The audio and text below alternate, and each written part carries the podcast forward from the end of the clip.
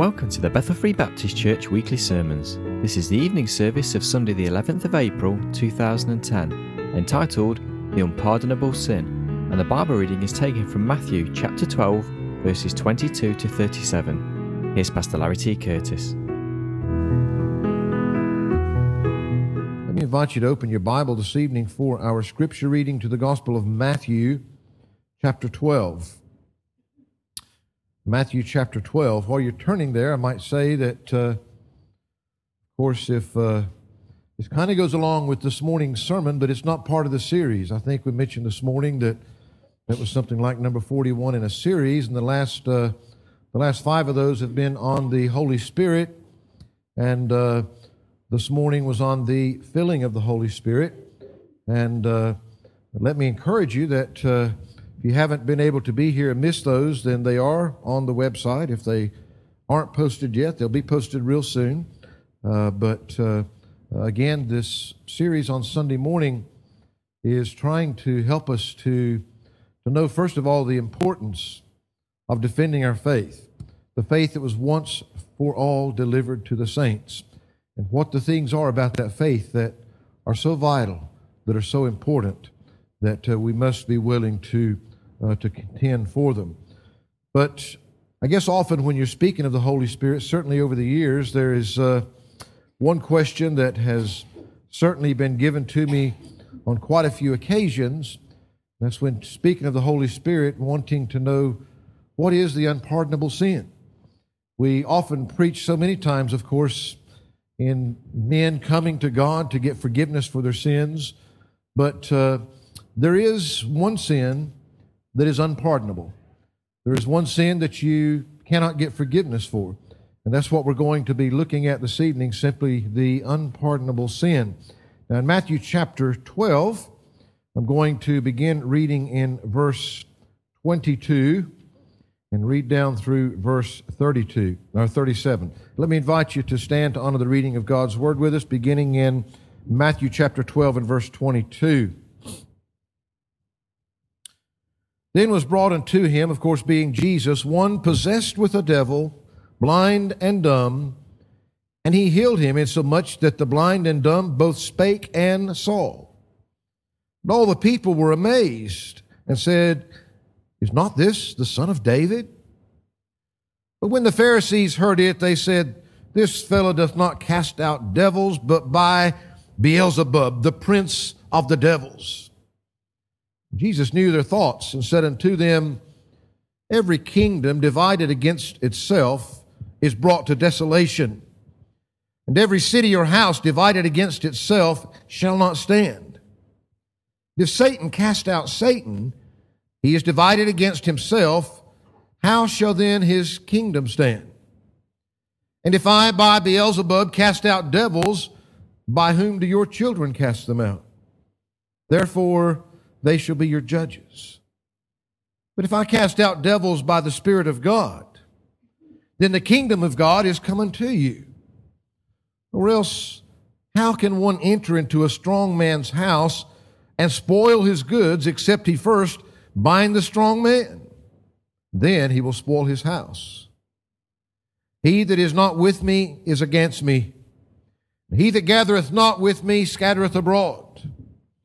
Wherefore I say unto you, all manner of sin and blasphemy shall be forgiven unto men, but the blasphemy against the Holy Ghost shall not be forgiven unto men. And whosoever speaketh a word against the Son of Man, it shall be forgiven him.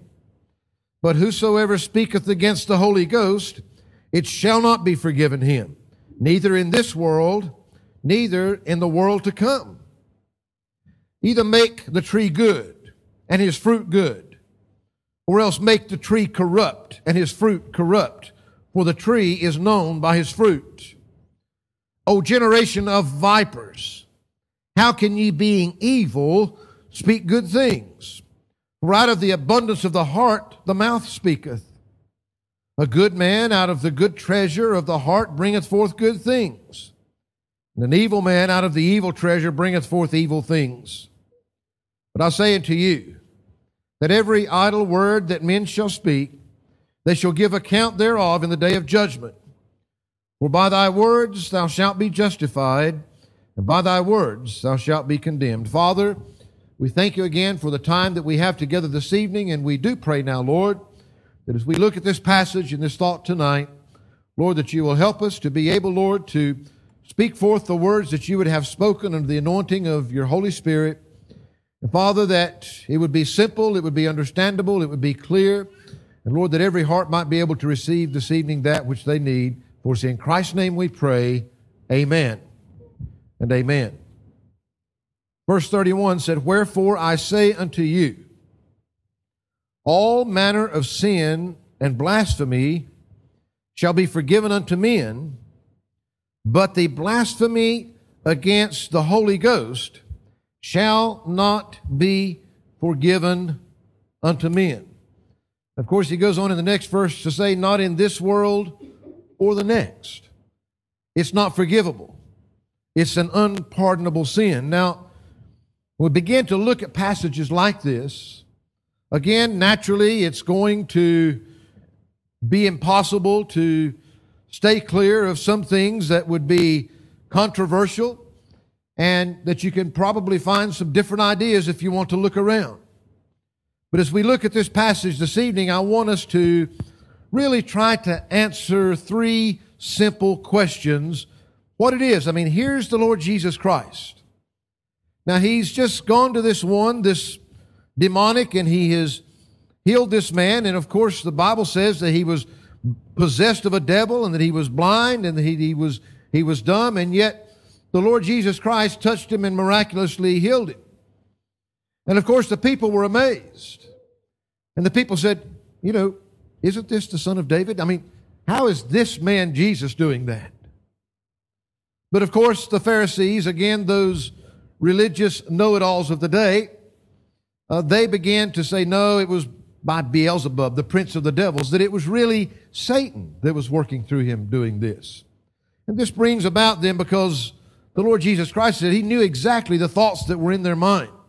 He knew what they were thinking when they were thinking these things, and he gives them this great illustration of a house divided against itself. And, and of course, he goes on to make it very clear, too. There's only two sides to this. If you're not with him, you're against him. If you're not gathering into his kingdom, then you're scattering them abroad. There is nowhere in between. It's not something that we can just sit there and say, well, I'm not going to join either side or the other. There's no such place. And it was out of this then that the Lord brings up this thought here in verse 31 of this unpardonable sin, this sin that cannot be forgiven. Now, I want us to try to answer three questions about it. First of all, as we look at the Word of God, if we can answer what is the unpardonable sin? What sin is it that man cannot get forgiveness for in this world or the next? Secondly, as we look at it, at it, I want us to ask ourselves, when is the unpardonable sin committed? When is it committed?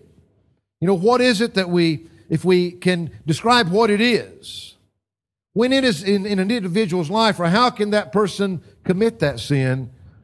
And then, third, why is this sin unforgivable? Why is it so? Well, first of all, as we look and try to decide what is this unpardonable sin, what is it exactly that he's talking about here? And of course, sometimes it helps to narrow things down by we know a few things that it certainly is not. We know that it's not just the normal, everyday sins that are common to people, because it's Him that says Himself there in verse 31 Wherefore I say unto you, all manner of sin and blasphemy shall be forgiven unto men. So we know in the first instance that it's not just some ordinary daily sin that somebody might commit by accident and not know that it's been done.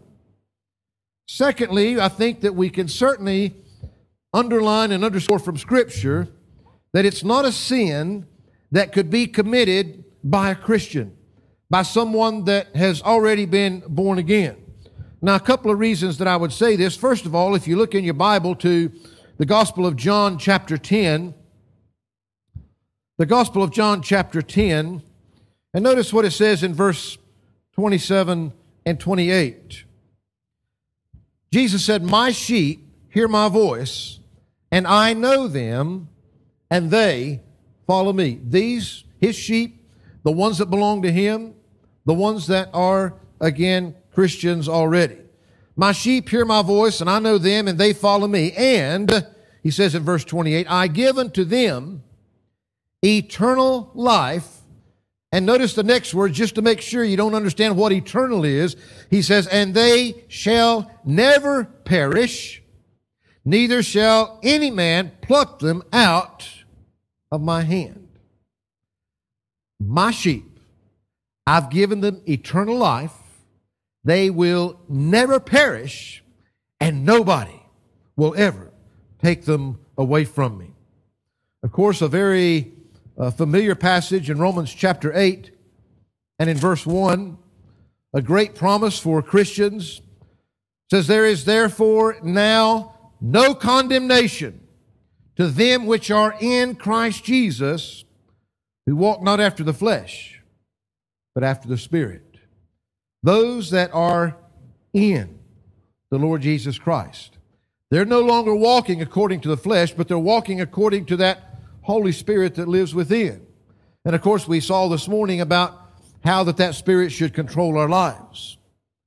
You also find if you look just a few pages more over in your Bible to the book of Philippians, notice what it says in Philippians chapter 1 and in verse 6. Again, a verse that is a great promise to Christians. He says, being confident of this very thing, that he which hath begun a good work in you will perform it until the day of Jesus Christ. And we could look at so many more passages. But I'm saying we have so many scriptures to teach us that there's absolutely nothing that a Christian that has been bought with the blood, that is in the Lord Jesus Christ, it's not possible for him to be able to do something that he could not be forgiven for. And so we know that it's not just the everyday normal sins that people commit. We know that it's not something that a Christian commits. Some people also get it confused sometimes with another sin that we find spoken of in the Bible. Turn with me, if you would, to 1 John chapter 5.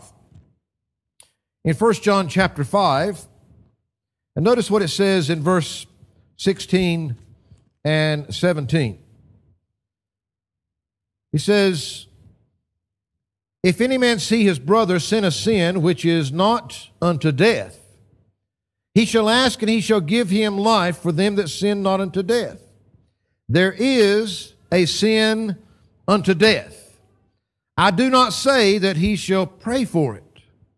All unrighteousness is sin, and there is a sin not unto death the Bible here, if you allow me just not to oversimplify, but there are some sins that literally the Bible says the consequences of would be death. Now we know that in one sense of speaking, that the wages of sin is death, that the consequences of all sin is death. That's not what he's talking about here. The sin into death is a sin that someone commits that brings about a shortening of this life to where that the consequences of our death. Now I'll give you a a, a couple of illustrations. First of all, look with me, if you would, into uh, 1 Corinthians chapter 3. 1 Corinthians chapter 3. I want to read this verse and then I want to give you an illustration in just a couple of chapters over. 1 Corinthians chapter 3. Notice what it says, beginning in verse 11. He says, For other foundation can no man lay than that is laid, which is Jesus Christ. Now, if any man build upon this foundation gold, silver, precious stones, wood, hay, stubble, every man's work shall be made manifest, for the day shall declare it, because it shall be revealed by fire. And the fire shall try every man's work of what sort it is. If any man's work abide which he hath built thereupon, he shall receive a reward. If any man's work shall be burned, he shall suffer loss, but he himself shall be saved, yet so as by fire. Now I want you to understand before I give you these, these, this, this illustration in scripture of what we're talking about here. You know, the Bible is making it very clear here. This is not talking about works for salvation. He's talking to the church. He's talking to save people here. And he's talking about the works that they are performing in their lives as a Christian. People can waste their Christian lives. People can do good things, but do them for the wrong causes, for the wrong reasons. And he's talking about here that all of those works one day will be shown up for exactly what they are. Those things that are wood, hay, and stubble, they're just going to be burned up. But we said just recently, those things that are those precious stones that will withstand the fire, those are the things that are done for God's glory. Those things you're doing for your pat on the back, those things you're doing for all the wrong motives and ulterior motives, just so other people can think that you're a good person, it's all going to be shown up for what it is. But those things we do that is for His glory and His glory alone, those things that are accomplished in Him. So, what people, what Christians do in their life, all of those things one day will be tried out. But notice with me over into chapter 5, still in 1 Corinthians. Notice in chapter 5, I want to read you verses 3 through 5 here. He says, the Apostle Paul writing to the church at Corinth, For I verily, as absent in body but present in spirit, have judged already as though I were present concerning him that hath so done this deed. Now, this man's committed sin. Matter of fact, he's committed adultery. He goes on and he says, In the name of our Lord Jesus Christ, when ye are gathered together, in my spirit, with the power of our Lord Jesus Christ, what's it say in verse 5?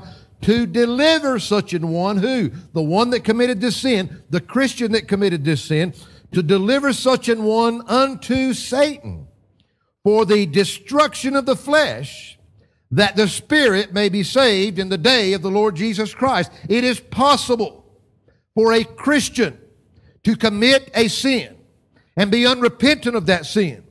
And it be such that God just take, will take him on out of this world. This man had committed a sin. He hadn't repented of it. The church hadn't done anything about it. And so he said, okay, we're going to turn him over to Satan, that his flesh will be destroyed. In other words, this life is coming to an end, so that his spirit will be saved in the day of the Lord. This man committed a sin unto death as a Christian. Notice with me, if you look still in 1 Corinthians over into chapter 11, and I'm not going to read all these verses, but of course, every time that we come around the Lord's table here at Bethel, it is a time of self examination. And God forbid that we would ever come to that table without taking the time to examine ourselves as to whether we ought to be receiving from that table or not. We find that the Bible is very clear there. He said in verse 28, But let a man examine himself, and so let him eat of that bread and drink of that cup. We should never take, to, take of it before that self examination has taken place. Notice what he goes on to say. For he that eateth and drinketh unworthily eateth and drinketh damnation to himself, not discerning the Lord's body. For this cause, because that there are those that have made light of the Lord's table and not taken it in the seriousness that ought to have been taken in, because they haven't repented of the sins that are in their life. For this cause, many are weak and sickly among you. And notice the last three words, and many sleep. And of course, the word sleep there is another word for death in the New Testament that is often used. Because not speaking of soul sleep, but this body has laid down to rest until the day when it will be resurrected once again. And so we find that these are illustrations, not of the unpardonable sin, not of a sin that could be committed by a Christian, though a Christian can commit a sin unto death that will take him out of this world, but he'll still stand before God one day. I think we could look at other places and we could see that, again, I don't believe that it's the sin of an imbecile or an idiot, and people could try to come up with all kinds of excuses. Well, you know, people just don't know any better and all these things. I don't think that it's a sin of those that have never heard the gospel, that have never had the opportunity, and you'll understand why as I point you forward here in a minute. I think that the reality is, we looked just a few weeks back in the Gospel of John, chapter 14, when we were talking about the purpose of the Holy Spirit being sent to us by the Lord Jesus Christ. And there in John chapter 14, verse 26, It said, But the Comforter, which is the Holy Ghost, whom the Father will send in my name, he shall teach you all things and bring all things to your remembrance whatsoever I have said unto you. You see, when the Holy Spirit is dealing with somebody, He'll convict them of their sin. He will teach them. He will show them the right things.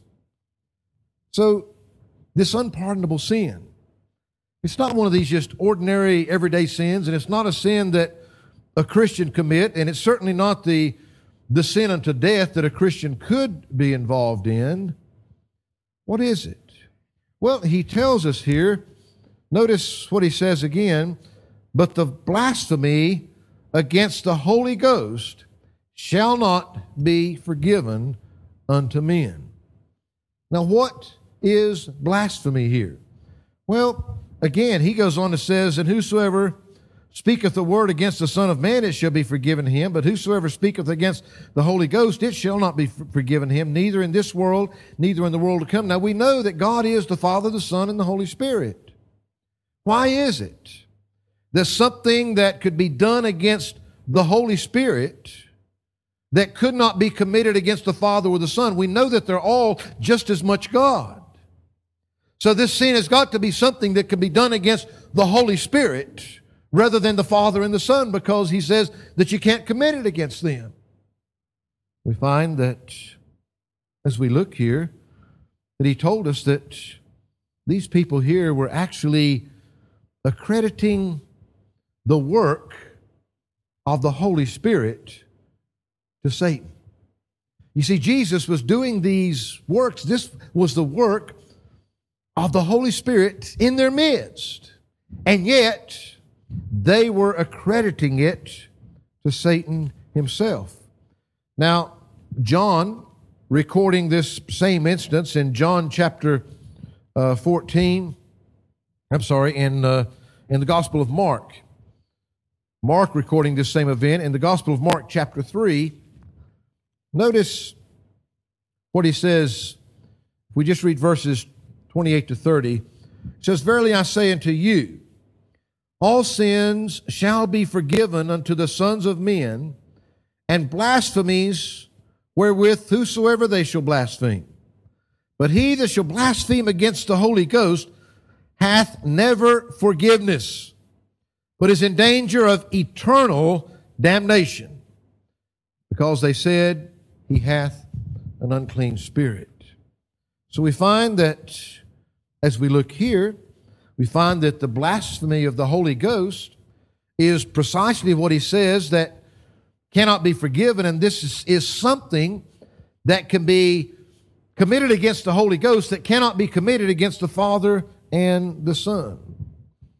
I believe that the ultimate decision in an individual's life to reject the Lord Jesus Christ. You see, the Holy Spirit is the only one, which we've seen in recent weeks, the only one that can do that work. Nobody can get saved when they decide to because they decide that they're suddenly going to be a better person and that they're going to mark their place in heaven. If they're not convicted of their sin, and the Bible teaches us that we're so bad, we're so sinful, we're so depraved in ourselves, in our sinful nature, that without the Holy Spirit doing that work, go read Romans chapter 3. We won't take time this evening. You've heard me read it enough times. That vivid description of an individual in their lost condition. The Bible teaches us that not only would he have absolutely no desires for God whatsoever, but even if he did have a desire, he wouldn't know what way to go to get there anyway. It's God through the Holy Spirit. Faith cometh by hearing, hearing by the Word of God. We find that it's only the Holy Spirit that can take us and show us our lost condition. Now, if a person fixes their heart in rebellion, and this is the work of the Holy Spirit that's being done in their life, and yet they do not believe that that's God. They do not believe that that's God that's showing them that they're lost and they need to be saved. They do not believe that this is God through the Holy Spirit that's doing this work and they just put it off to something else. They're accrediting the work of the Holy Spirit to someone other than God. And of course, we sang that song earlier, Soften My Heart. What men tend to do then is they tend to harden their hearts. They tend to literally fix their hearts and their minds, deciding that there's nothing to this, deciding that they won't have anything to do with this, when it's God by His graciousness that is dealing in their hearts. What is the unpardonable sin? Well, I'm not going to fight people over it. I know that the Word of God says that it's blasphemy against the Holy Ghost. That that was what they were doing here. They were accrediting the work of God to the work of Satan. And I know that it's something that it's not just an everyday ordinary sin because all manner of sin can be forgiven. It's not something that could be committed by a Christian because we know that they can never come into condemnation again. It's not the sin unto death which a Christian can commit to take them out of this world if they don't repent and get right with God. And it's something that can be done against the Holy Spirit. It is precisely in the Godhead, in the Trinity. All of God is involved in our salvation. You can't separate Him and take part of Him away and leave part of Him but it's the specific work of the Holy Spirit, as we've seen in these recent weeks, to come and to come into man's heart and to convict him and allow him to see his sin and allow him to see his need for God and to give him clear understanding of God's Word that he can place his faith in God. The Bible says you can look at creation and you have no excuse to stand before God and say, I don't believe there's a God. Even creation should show you that. But we find that the truth is that the only place that you'll find out what you're guilty of as a sinner, who Jesus Christ is, what He did for you to pay for your sins, is the Word of God. God does that work through His Holy Spirit. So I believe that as we look at Scripture, I don't claim to have all the answers. I'm saying when I compare all these scriptures together, the only possibility I see that would be that unpardonable sin that could be committed against the Holy Spirit would be in rejecting that. How, and that, just, just answer this second question. When or how is that sin committed? If it is, if it is, this blaspheming the Holy Spirit of accrediting His work to someone besides God? Well, if we look at these Pharisees that he's talking to here, I believe that the first step that we see is what I simply call spiritual resistance. They resisted the power, the pleadings of the Holy Spirit. Spiritual resistance. When you continue to resist the Holy Spirit when He's working with your life, it will harden the heart. It will eclipse or just sometimes downright blind your vision. They weren't able to discern the work of the Holy Spirit and the work of the devil. They didn't know the difference. They didn't know what was God working and what was the devil working. And these were religious brains. They knew all the religious things but they couldn't work out the difference in God's work and the devil's work. We could look at other illustrations. Stephen cited his audience in Acts chapter 7. Notice what it says in Acts chapter 7 and verse, verse 51 in your Bibles. he says, Ye stiff necked and uncircumcised. Boy, he was really a soft talker there, wasn't he? Ye stiff necked and uncircumcised in heart and ears. You do always resist the Holy Ghost. As your fathers did, so do ye. I believe that's the first step. When the Holy Spirit actually comes and begins to deal in your heart, you resist it. We find that if we look all the way back into the Old Testament, this is a pretty awesome thing to remember in Genesis chapter 6. Notice what it says in verse 3 says, And the Lord said, My spirit shall not always strive with man, for that he is also his flesh, yet his days shall be an hundred and twenty years. My spirit shall not always strive with man. You see, you don't even know that you'll be here tomorrow. And how dare you be able to point your finger at God one day and say, You didn't warn me of when He came and He tried to warn you and He tried to show you your lost condition and you just resisted it and didn't want anything to do with it. I believe that's the first step in committing this unpardonable sin is resisting the Holy Spirit when He comes to you. Not only spiritual resistance, but I believe the next step is spiritual rejection. You see, they rejected. They rejected the practice, the proof, the things that were taking place right before them. They rejected all those things. They were fighting against conviction in their own hearts and their own lives. John chapter 3, verse 19 Jesus said, Light is come into the world, and men love darkness rather than light. Why? Because their evil ways were reproved by the light. You see, the truth is, a lot of times, it's not a very enjoyable thing when you start looking at your bad side. The Bible says here, here the light has come to show men their need, to show them the answer. And yet they preferred to just reject it and to stay in the dark so that they didn't see their sin. They'd rather not see it rather than to deal with it. Sometimes we want to put on the blindfold. We want to pull the covers up over our head and just forget it all. The simple truth is, there is a danger. If you're here and you're not saved, and I'm not saying this to scare you, I'm saying this is what the Word of God says. There is a danger of committing the unpardonable sin that you could never get forgiven for if when the Holy Spirit comes dealing with you and allowing you to see your sin, that you resist that rather than to respond to it. And if you not only resist it, but then you take it that step further and you reject it altogether. And then there's a third step, I believe, which I simply call spiritual resentment. you see, came the point that first of all, when when the Lord was working in their hearts, they resisted, and then they chose to reject it. But the truth is here, they began to resent it. they didn't even want to admit that God was working in their midst. They wanted to give it all these other ideas. It's, it's this and it's that, but it's not God. In other words, they came to the point to where they resented his even being there.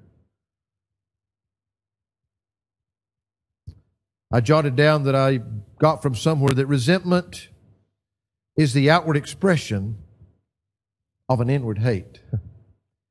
You see, those things come from within our hearts. But resentment is something that we show on the outside. They hated the light. They refused to come to it. It was hatred that drove those nails in the Lord Jesus Christ on the cross. And it's that kind of resentment. I don't want anything to do with those religious things, those godly things. I want to live my own life and do my own thing. We find that the Lord Jesus Christ doesn't exactly pull punches either. You know the, the word pictures that he uses here to describe those that were doing that in his midst? He called them corrupt trees, corrupt fruit, vipers, evil hearts, evil man. We find that these Pharisees, rather than to accept what God was doing in their midst. They resisted it, they rejected it, they resented. Man doesn't want to be shown that he needs God. We find that I believe that the unpardonable sin, the only sin that I can find and understand anywhere in Scripture that could be committed against the Holy Ghost and not against the Father and the Son, is to be committed against the particular work of the Holy Ghost, which He does, which is to come and to convict men of his sin in this life and to show him his need and to take him to the Father. But yet, when he does, man puts it off in all kinds of ideas. He will not accept that it's God. And he'll resist it, he'll reject it, and he'll come to resent it. I believe that there's very good reason. The third question I want to answer for you very quickly. What is the unpardonable sin? When is that sin committed?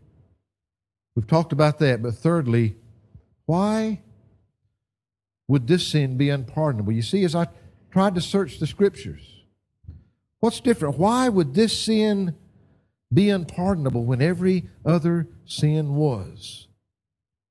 Well, I think it's partially because of the very nature of the sin and the effect that it has upon the person that's, that's committing it. You see, it is the sin, not the person that it's against, that makes it unpardonable. I mean, surely a, a sin against God the Father and a, a sin against God the Son would be just as great as a sin against God the Holy Spirit. If we're committing that sin, we're committing it against God. Why is this one? It's unpardonable because of the character of those that commit it. You see, without the work of the Holy Spirit in your life, your condition is unchangeable. There is absolutely no way, no other way that your life can ever be changed, that your sins could be dealt with and of course, this was, these men were religious men. They were trying all their religious ceremonies and their religious things to appease their conscience. And today, people do all of those things.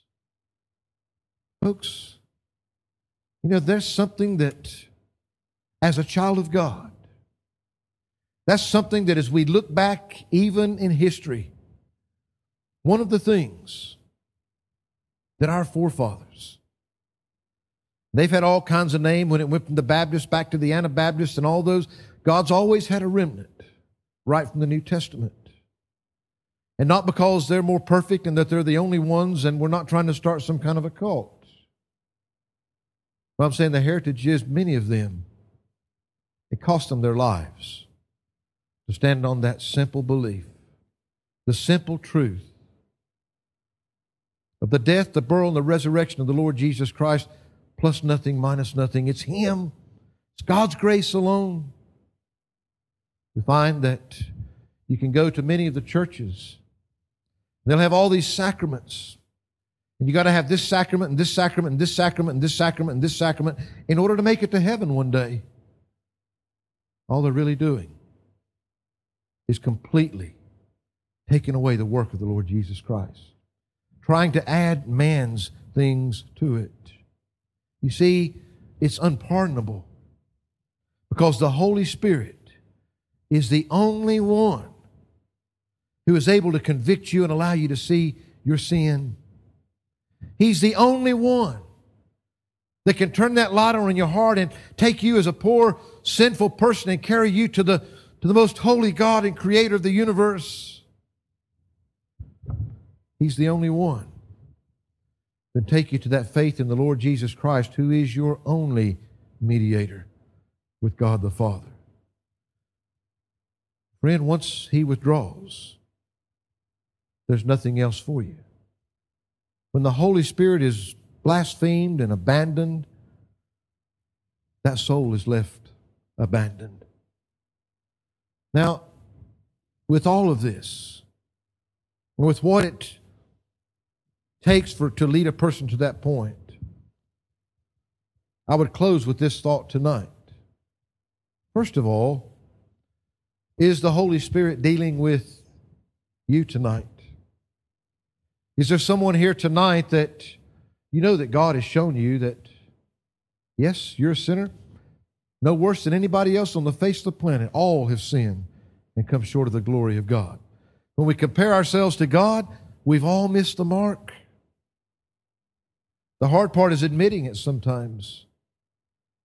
Are you here this evening and you've never admitted it, even though that God, through the work of the Holy Spirit, has allowed, has turned that light on to let you see that, no, you're not. And yet, God wants your sin to be forgiven. He wants it to be taken away because the only thing sin can bring is death. The wages of sin is death. But the gift of God is eternal life through Jesus Christ our Lord. We're not trying to start some religious society. As a matter of fact, I can look you straight in the eyes and say that I'm not even really concerned, not that we wouldn't want you. I'm not really concerned whether you're in this church or another church that's preaching the truth. I don't want you to get saved just so that you can become a, a member of Bethel Free Baptist Church. I'm saying this evening, I want you to become a Christian. I want you to have your sins forgiven so that you're ready to face God, so that you can have life eternal. God says it's not His will that any should perish. He says that when Jesus Christ hung upon that cross, He was the propitiation. He was everything that was needed to pay for our sins. Not for our sins only as those that are already saved, He says, but for the sins of the whole world. You see, the sacrifice was sufficient. God did it all so that your sins could be forgiven. But the only way that you can know that and be awakened to that is through the Holy Spirit. Have you committed the unpardonable sin? Well, if you're here this evening and you can recognize that you're a sinner, then no, my friend, you haven't committed it. And if you're here this evening and you can recognize that you're a sinner, if there's even an inkling of desire in your heart to be a Christian, to be a child of God, then no, you haven't committed it. Because if the Holy Spirit withdrawn from you, you come to the point where you don't, you don't have any feelings towards sin whatsoever. you won't have any desire whatsoever towards the things of God or to be right with God. It's only the Holy Spirit that can do those things in your life. Matter of fact, if there's even a fear within you that, oh, could I have done that? Could, could I have committed that sin? No, you haven't done it. Because you won't be afraid of it if you have. Once your heart is hardened, then you won't have any feelings, any fears or anxiety about where you are or who you are. And I don't say this to frighten you. I say this, you know, it is possible. It is possible when God, by His grace, has taken the time to allow you to see that you've committed sins against a holy God. And the only way God can give you eternal life is to do away with the sin. You can't have death and life in the same body. That which is born of the flesh is flesh, but that which is born of the spirit is spirit. This is not some term that we came up with when we talk about those born again Christians. Jesus is the one that said to Nicodemus, Ye must be born again. You've got to experience that spiritual birth. You've been born in the flesh, but have you been born in the spirit? That's what God wants for you. He wants you to have eternity with Him. He wants your sins to be taken care of so that one day you will not stand before God having to face Him with your sins to your account. Jesus said, No, I take all of those to my account. I take all of his sins to my account. I let them nail me to the cross. I will die in his place, in her place. You know, I believe that when Jesus hung upon that cross, he did it for you, the sitting right here tonight. He did it for you. The unpardonable sin can be committed but if God, by His grace, is allowing you to recognize this evening that you're not a Christian, that you need to be saved, that if you have some desire, and I, I, you know, it's hard for me to understand why, if you have any kind of understanding at all of that, why anybody would want to walk through those doors back out into a world with an uncertainty of not knowing, number one, how many heartbeats you've got left in this life. Number two, whether or not whether or not you'll be in a position just because God's Holy Spirit is dealing with you now. It doesn't mean that He'll always be there. My spirit shall not always strive with man. He's not going to keep on and on. Maybe, maybe you've taken part of that steps already. Maybe you've resisted. Maybe you've rejected. My friends, don't come to resent the fact that God's working in your life. Don't come to resent the fact that He's doing everything He can to give you life eternal, to be with Him forever and ever. Every head bowed and every eye closed. We're going to sing for our closing hymn is Room at the Cross for You. I know there's room at the cross for you this evening. Friend, I'm not trying to play on your emotions. I'm not trying to, as I've already said, I'm not trying to get you into our church. I'm trying to be honest with you. If you haven't resolved your spiritual life, then you need to, and you ought to.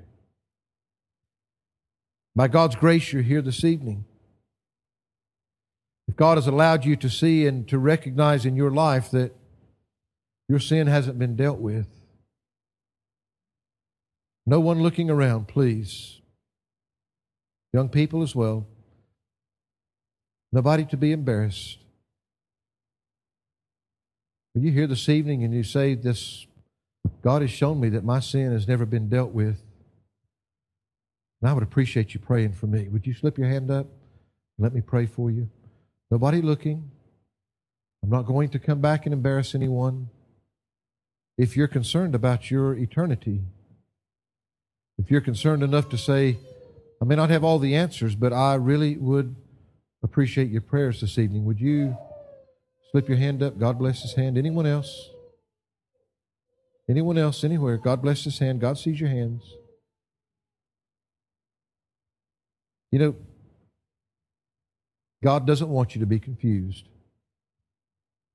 And God certainly does not want you to have to live this life with the uncertainties of whether you're ready to face Him or not. And you know, there's nobody else in all the world, nobody, that knows your spiritual condition except you. But this evening, if you're willing, if you're, thank God that you're able to still recognize that. But the question is are you willing to do anything about it? Are you willing to bring it to Him and trust Him? Swallow your pride. Are you willing to come and say, Yes, God, I'm a sinner. I need forgiveness. And I believe that that forgiveness can be granted to me because Jesus Christ died on the cross for my sins. When they put him in the grave, three days later he arose, showing that he was victorious. He had defeated death. He paid for your sins. And that payment was accepted by the Father. This evening, nobody in the world can act on it but you. Friend, I want nothing for you except for you to have the peace in your heart that you're ready to face your Creator with your life. Father, you know the hearts of each individual here this evening.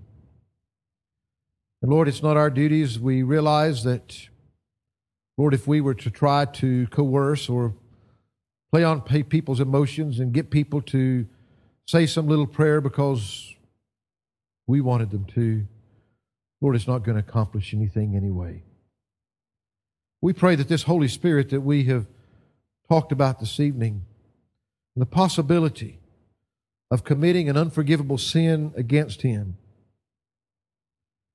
And Father, as far as I can tell from Scriptures, the only sin that could be committed against Him, Lord, that could be unforgivable, that's not able to be committed against the Father and the Son would be to resist him, to reject him, to resent him. Lord, and he is there to do that work in that heart that that person might be regenerated and given life anew. Lord, you've seen the hands that were raised, and I can only bring them before you because I can do nothing to save them myself. Lord, whether it's a need for salvation or a need for assurance, Lord, again, I have no way of seeing inside of anyone's heart. But I believe, Lord, that you promise us clearly that if that person will seek you with all their heart, they will find you. I pray this evening they would not resist and put this thing aside, that they would face it head on, that they would deal with it. Lord, that whatever the need is in their life, that it could be met through you in Christ's name. Amen.